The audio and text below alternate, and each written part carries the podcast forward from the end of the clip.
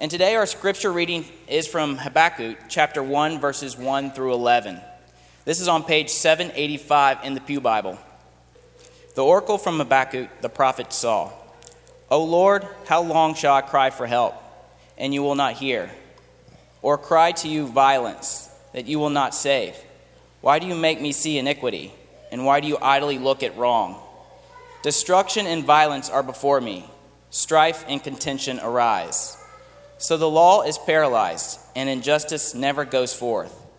For the wicked surround the righteous, so justice goes forth perverted.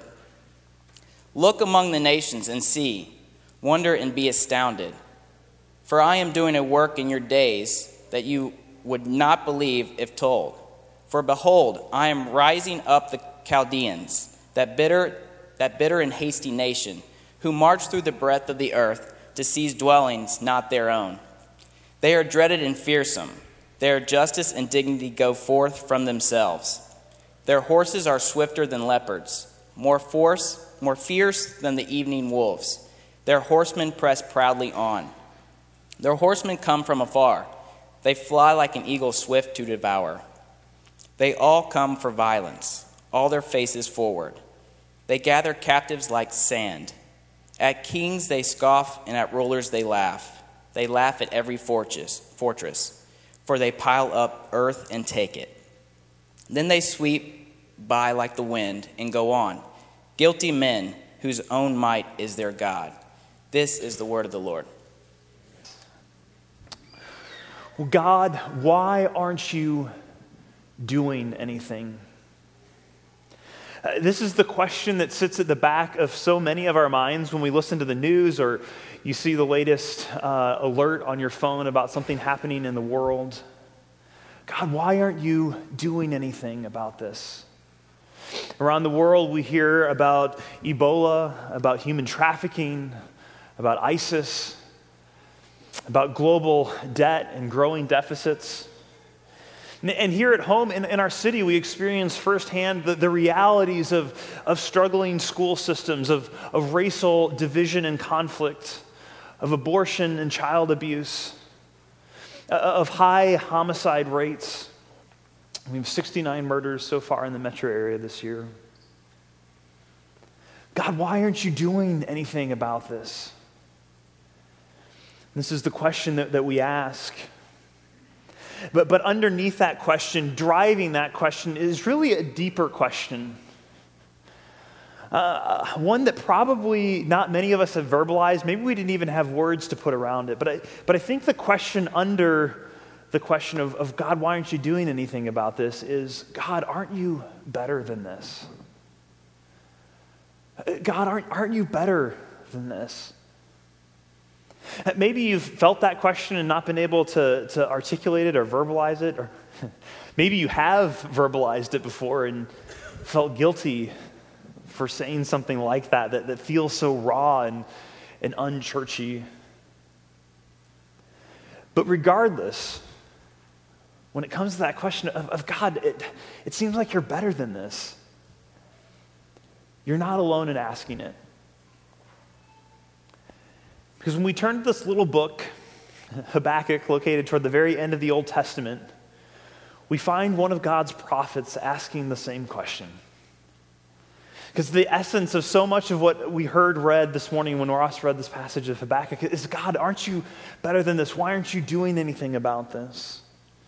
Um, now, Habakkuk is definitely one of those books that you need the, the table of contents to find. So, um, as my friend Nathan says, don't, don't be a hero. Uh, you can just turn to the table of contents uh, to find it. It's a tiny book, it's just three chapters located toward the end of the book. And uh, like John mentioned, it's part of this collection uh, of Old Testament books, sometimes referred to as the minor prophets. And they're called the minor prophets not because they're less significant somehow, but they're just shorter. So it's this collection of short books. They're all between you know, two and ten chapters. They're shorter books.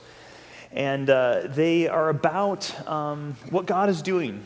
And what we hear the language of prophecy or prophets, oftentimes we think about God kind of telling the future through a person. And, and the biblical prophets, they, they do do some of that. They, they tell what is going to happen, what God is going to do. But, but really, more central to the prophetic role than, than telling the future was the work of calling God's people back to obedience and love for Him when they began to disobey and chase after other loves. But Habakkuk is, is a little bit unique in this regard. Because prophets usually, their work was to, to rebuke God's people, to, to call them back for not keeping the covenant that God had made with them. But Habakkuk kind of reverses this. Because Habakkuk begins to question God for seeming like, God, you're not keeping up your end of the covenant. Like Job, this good man who lost everything, Habakkuk looks at evil and suffering in the world and, and he cries out, God, how long? How long are you going to let this continue? But, but one of the differences between Job and Habakkuk is, is that Job asked the question, why do the righteous suffer? God, why do you let good people, why do you let the righteous suffer? And, and Habakkuk asks a slightly different question. Habakkuk asks, why do you let evil people continue to go unpunished? So Job is asking, God, why do you let the righteous suffer? But Habakkuk says, God, why are you letting the wicked continue to get away with it? And as we're going to look at this book over the next three weeks, we will see not only Habakkuk's character as a sincere follower of Yahweh, the one true God, but we also see his willingness to question and ultimately to trust in the God who made the world, even when it seems like the world makes no sense at all. And so this morning, as we look at the first part of this short book, we're going to see three things. We're going to see first that sometimes questioning is the right response. Sometimes questioning is the right response. And second, we're going to see that, that sometimes there really aren't any satisfying answers. And then finally, we're going to see that sometimes the best you can do is to wait. So, first, sometimes questioning is the right response. And second, that, that sometimes there aren't any satisfying answers. And then finally, that at the end of the day, sometimes the best you can do is to wait. Now, what we see in the first four verses of Habakkuk chapter 1 is that really sometimes questioning is the right response. Habakkuk looks around and he cries out, God, how long? God, how long are you going to keep looking at what is happening and not do anything about it? Now, now to really feel the force of that complaint, of that outcry, of this question that Habakkuk asks, we, we need to understand something of the context. What's happening in Habakkuk's world that's, that's prompting him to ask this question? Well, Habakkuk was an Israelite, and, and he writes at a time of terrible political and social upheaval, massive conflict. Not all that unfamiliar to what we face in many parts of the world today. Like the prophet Jeremiah, one of the major prophets, one of the longer prophets, Habakkuk writes about the destruction of God's people by the Babylonians. And we see them referred to in verse 6 in the ESV as, as the Chaldeans, but it's the same group of people. It's this nation that's going to rise up out of Syria, conquer Syria, and then all of sort of the Middle East at that time. In the time frame, it's about 600 BC. It's toward the end of the Old Testament, and, and Jesus coming is still a long way off. And at this point in Israel's history, God's people have completely abandoned him. They've utterly rejected him. Josiah, who was the last good king of Israel, he was killed in a battle against the Egyptians in 609. And Josiah's son, Jehoiakim, takes the throne. But Jehoiakim, he's really just a puppet of the, of the Pharaoh Necho. And Jehoiakim, he's corrupt He's self serving, he's idolatrous, and his rule ushered in the end for God's people in the southern region of Israel known as Judah. This king, this Jehoiakim, he murdered the innocent, he enslaved the poor, he oppressed God's prophets, and he allowed the priests to abuse their power. So Israel had turned from serving Yahweh, the, the one true God, to abandoning him, even to the point of child sacrifice at this point in their history. So now it begins to become clear why Habakkuk brings his complaint, his, his angry question God, God, how long are you going to let this keep going on? God, God aren't, you, aren't you better than this? This is how one scholar kind of sums up the context that Habakkuk faces. Habakkuk describes a society full of crime, violence, corruption, mock legal battles, and the defeat of the righteous. It is a ruined society, and the prophet wants to know why Yahweh tolerates the flourishing of such wickedness. God, why are you letting the wicked go unpunished? Why aren't you intervening? Why aren't you doing something to stop this? You see, sometimes questioning is the right response. I think sometimes we, we are actually sort of externally, we're, we're, we're too pious. At least on the surface, we, we refuse to question God, God, what are you doing? This doesn't seem like it makes sense with who you've revealed yourself to be. Why aren't you doing something about this? But the reality is, is that, that God knows our hearts. Even when we don't articulate those questions, he, he knows those questions are there. He knows our doubts. He knows our pain. He knows our cries. And, and what we find in the Bible, actually, is that God's people openly express those questions, those doubts, those, those outcries on a regular basis. We, we read Psalm 13 together, where the psalmist is crying out, God, how long are you going to let this keep going on? And, and honestly, it, at one level, isn't it a little bit shocking to find passages like this in the Bible? I mean, here in Habakkuk and, and Psalms, there's lots and lots of these texts where people cry out and say, God, this doesn't make sense. This doesn't match up with who you've said you are. And, and honestly, I don't know of anything like this in the Quran or in other holy texts where you have God's people actually crying out against God, saying, God, do something about this. Aren't you, aren't you better than this? Because think about it. Uh, whatever you happen to believe about the Bible, you have to give it this that, that it's honest. It's honest. Every religion, every, every worldview has to explain the question of suffering. Every, everyone has to deal with this, whether you're a Christian or a Muslim or a Buddhist or a, a secularist. Everyone has to answer the question well, why, why do we have suffering in the world? And, and according to the Bible, God created a perfect world, a world without pain or sin. But when we as human beings declared war on our Creator, everything shattered. And sort of the shrapnel of that conflict, of our rebellion, is pervasive. It touches everything in life. And now we live in a world that, that isn't fair, in a world where, where justice is perverted on a regular basis. Author Philip Yancey, he writes, I have often wondered why the Bible gives no systematic explanation for the problem of suffering. Most biblical authors, it seems, did not sit around scratching their heads over the question why do bad things happen to good people? Yancey says they viewed the world rather as enemy territory, a spoiled planet ruined by the father of lies, the wizard of woe. What else will we expect from Satan's lair? You see, our world, like the world of Harry Potter, is under the control of Lord Voldemort. We, like those in Middle Earth, are under the rule of Sauron. We, like those in Narnia, are under the curse of the White Witch. We live in a world not as it ought to be, but one under a spell of an evil ruler. Now, now just knowing this about our world is, is hardly satisfying in most cases. It doesn't answer all the questions that we have. But what is so unique about the Bible is that it actually gives us language to voice our complaints. It, it gives us language to express the, the discontinuity that we experience between the worlds that ought to be and the world as it is.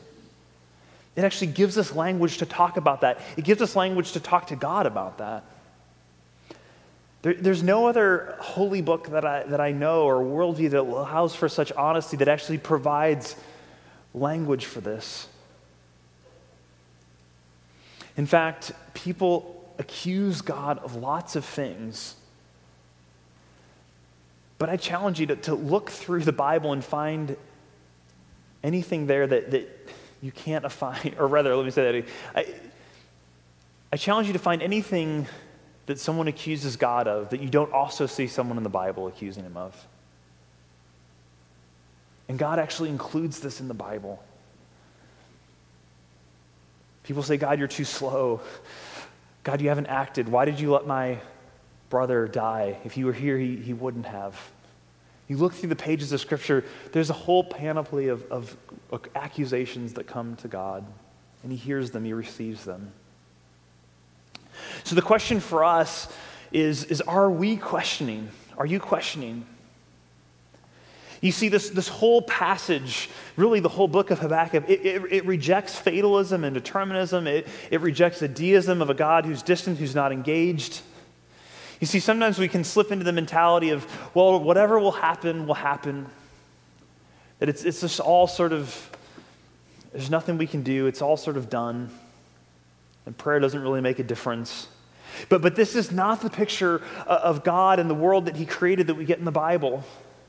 We get a picture of God who is free, who is faithful, but who is also personal and relational, a God who reveals himself to his creatures, a God who interacts with them, and a God who longs for his creatures to interact back with him. You see, God, he can handle your questions. He can even handle your anger, your frustration. So, so what is it this morning that you, that you need to bring to him?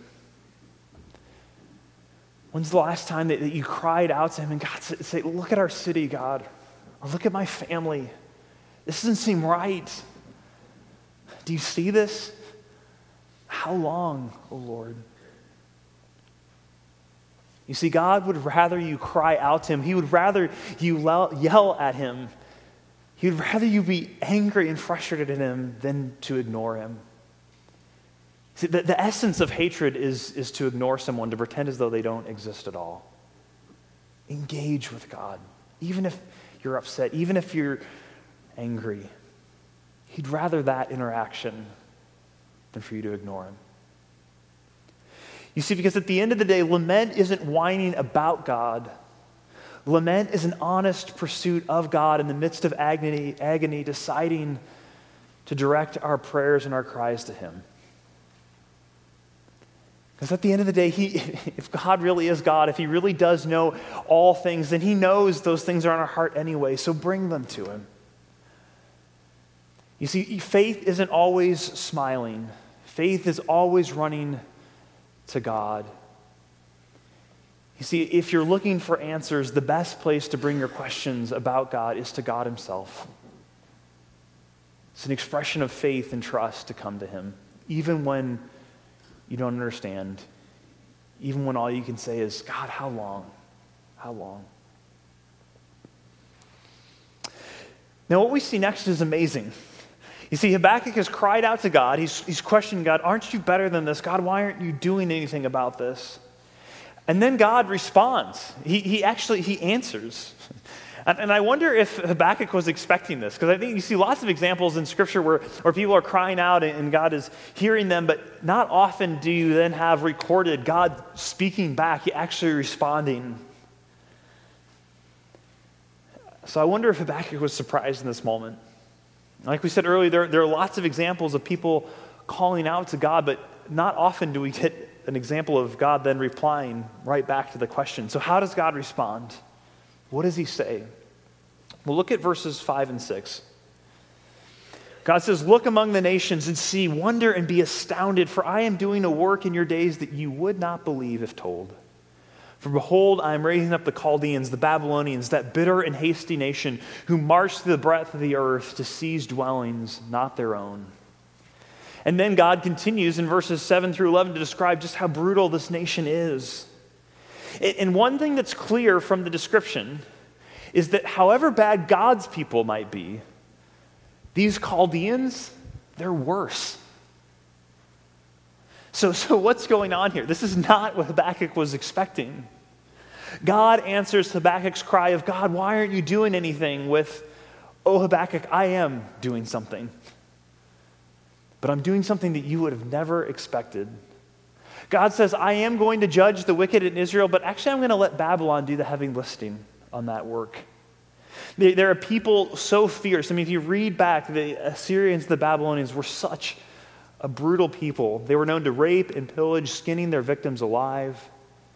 They brutalized pregnant women, murdering their children, and they enjoyed it. God says, Habakkuk, that's my solution to your problem. That's how I'm going to deal with the wicked in Israel. And it's exactly what happens. I mean, eight years later, Jerusalem is overrun by the Babylonians. And Habakkuk would watch his nation, God's people, brutally destroyed. You can read about it in the book of Lamentations. The prophet Jeremiah writing as he watches the city of Jerusalem destroyed by the Babylonians. So, can you imagine being Habakkuk and hearing those words? this is not what he was expecting. I mean, the shock and the horror of we just had this battle with the Egyptians, and now you're saying, God, we're going to be overrun by the Chaldeans? I mean, just try to imagine that if, if God told us that about Kansas City, about our neighborhoods, our community. Or even more individually, this would be like complaining to God about a backache and then finding out that the answer is that you're dying of cancer. This is not what Habakkuk was expecting. It's not what he wanted as an answer. Sometimes there are no satisfying answers. You see, the inescapable reality of the book of Habakkuk confronts us with is that God actually does allow terrible achieve, things to achieve purposes that we will never understand. And then the further thing is that, that if we are lucky enough, like Habakkuk, to get an answer, which is really the exception, not the rule, right? That there's a good chance that we aren't going to like the answer. Habakkuk, he's stunned. He can't believe it. I mean, if his first complaint was, God, why aren't you doing anything? His second complaint in verses 12 through 17 is, is God, why are you doing that? First, he says, God, why aren't you doing anything? And then, then what in the world? Why are you doing that? But think about it so often in our own lives when we're confronted with the brokenness of our world, with the reality of suffering, and on a, on a macro scale of, of systemic injustice and suffering, or at a micro scale in our own lives, what answer would, would really actually satisfy us? I mean, think about suffering and injustice on, on the large scale. I mean, human trafficking, enslavement of children, orphans, AIDS crisis the death of a spouse or child, chronic depression, infertility, all of these things crushing down upon us. And, and we want answers, right? I mean, we want, God, why, why is the world this way? Why are you allowing this to happen to them or to me? I mean, like Habakkuk, we say, God, how long are you going to let this continue? But what could God say that would really make it okay? I mean, you ever, we often ask that question, but have you ever really thought through what would be the answer from God that, that would really help in that moment? Because the question why really never has a good answer for us. I mean, and imagine, if you can, losing a child and crying out, why? And God actually telling you why. I mean, would that make it okay? I mean, would you say, well, I, I allowed this to happen so so and so would come to faith? Or, well, this was the only way that you would really come to trust me? Or, I allowed this to happen so that, that I would receive the glory at the funeral. I mean, think about it. Even if any or all of those things were true, do they really make you okay with the fact You'll never celebrate another birthday with your child. You see, answers, they might help our minds, but they can't heal our broken hearts. And friends, I'm convinced that sometimes there are just no satisfying answers, not, not this side of heaven, not in our limited view, at least.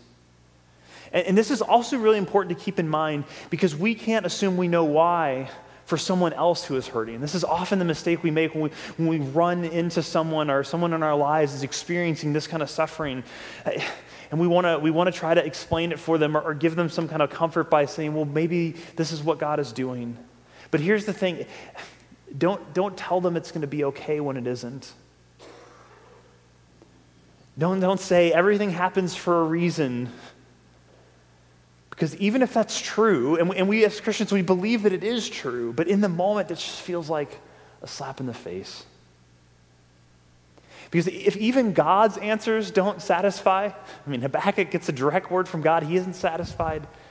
It's not likely that ours are going to satisfy either.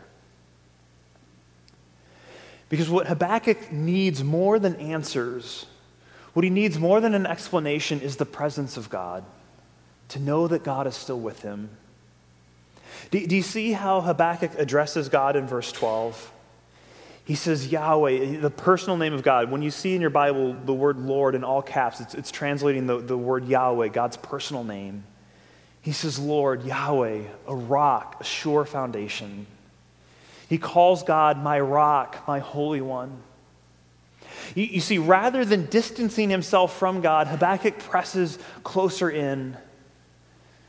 Faith is sticking with God even when you don't like the answers, even if answers never come.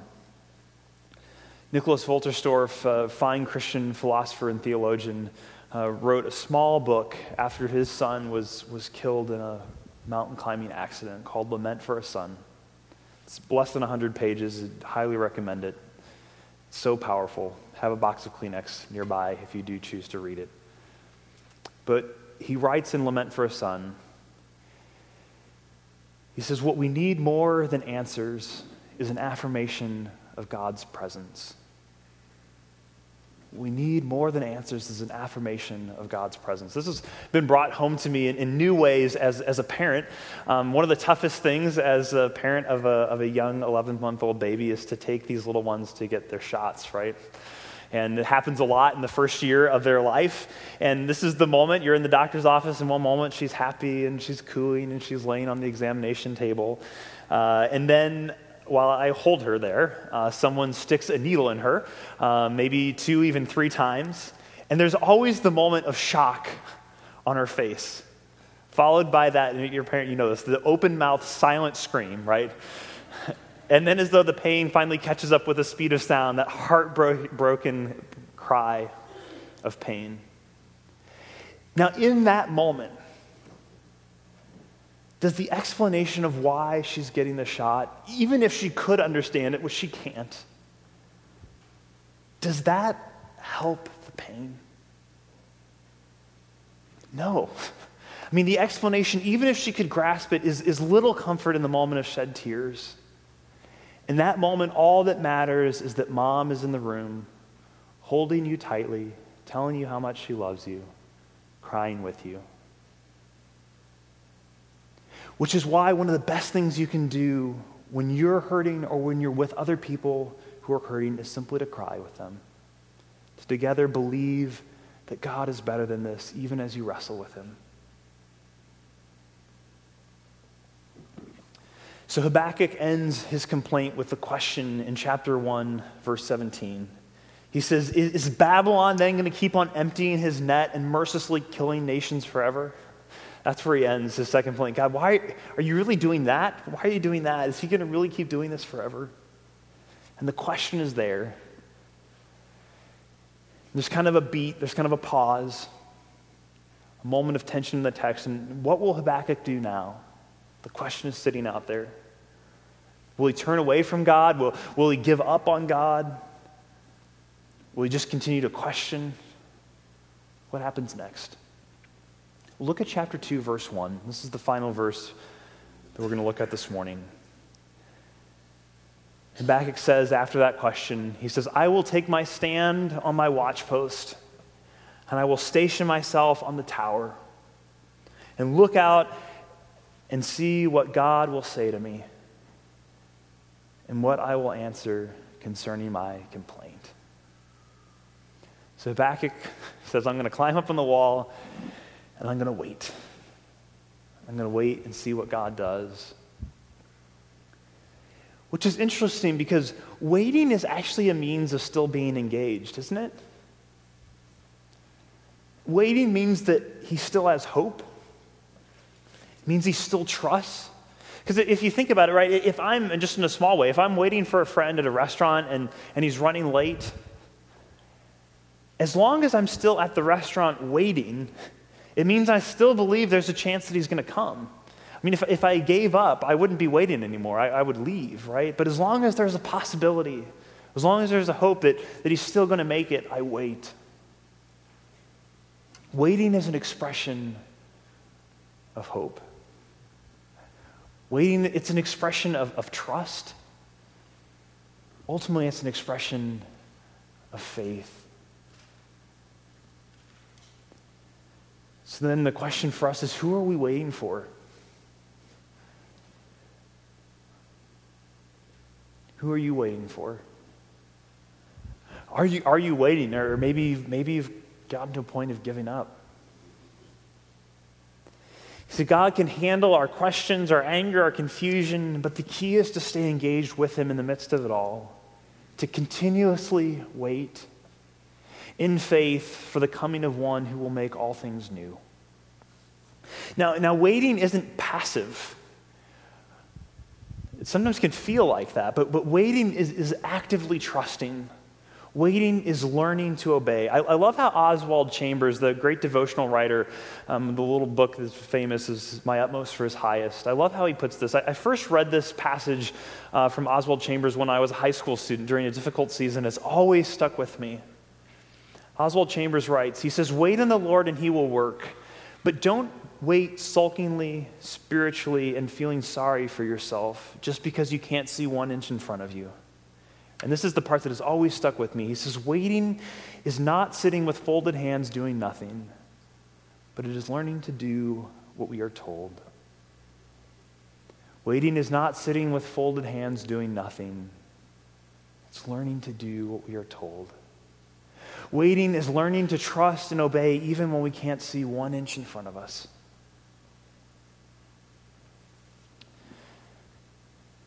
We were saying this morning during our prayer time before the service that the last time I preached was on John chapter 11 with the death of Lazarus. This is another heavy message. I, I promise I don't always give just heavy messages. But the reality is, it's so important for us as a people to press into suffering. Because there's a point in time when every one of us is going to face hardship.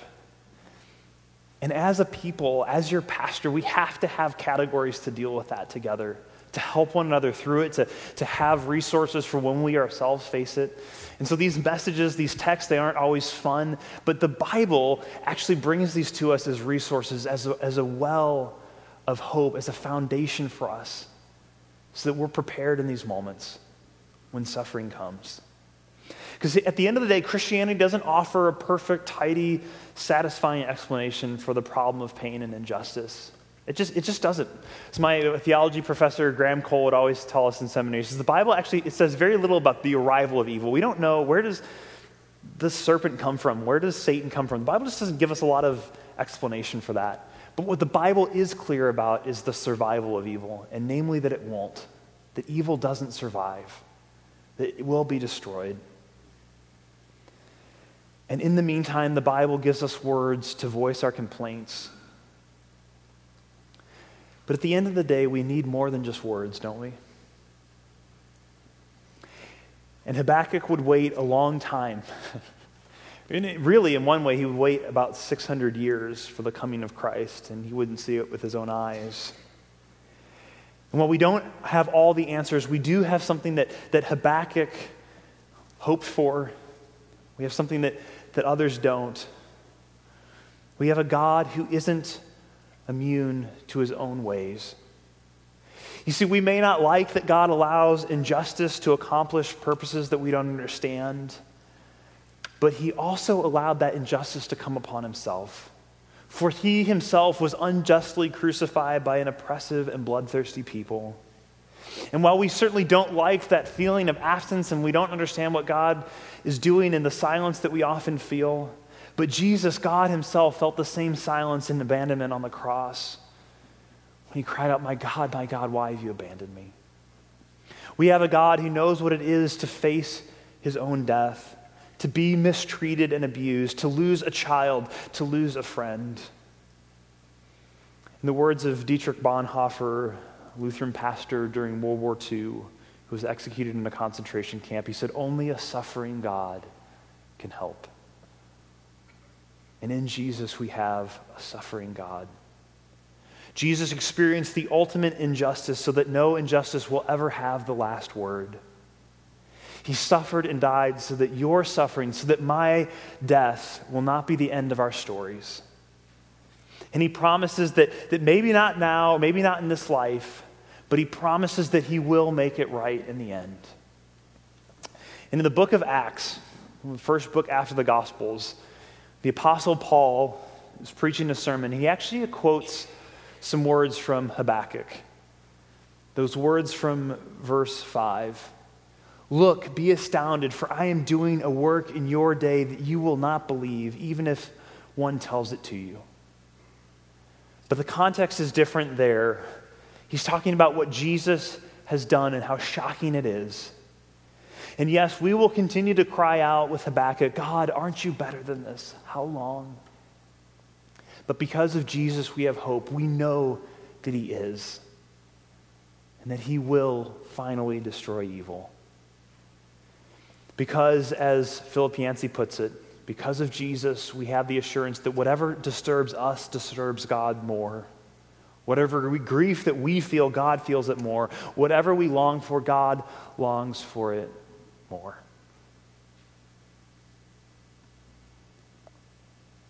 That's the hope that we have because of the cross. The cross is the lasting reminder that God is always with us, that He will never leave us or forsake us, even to the point of death.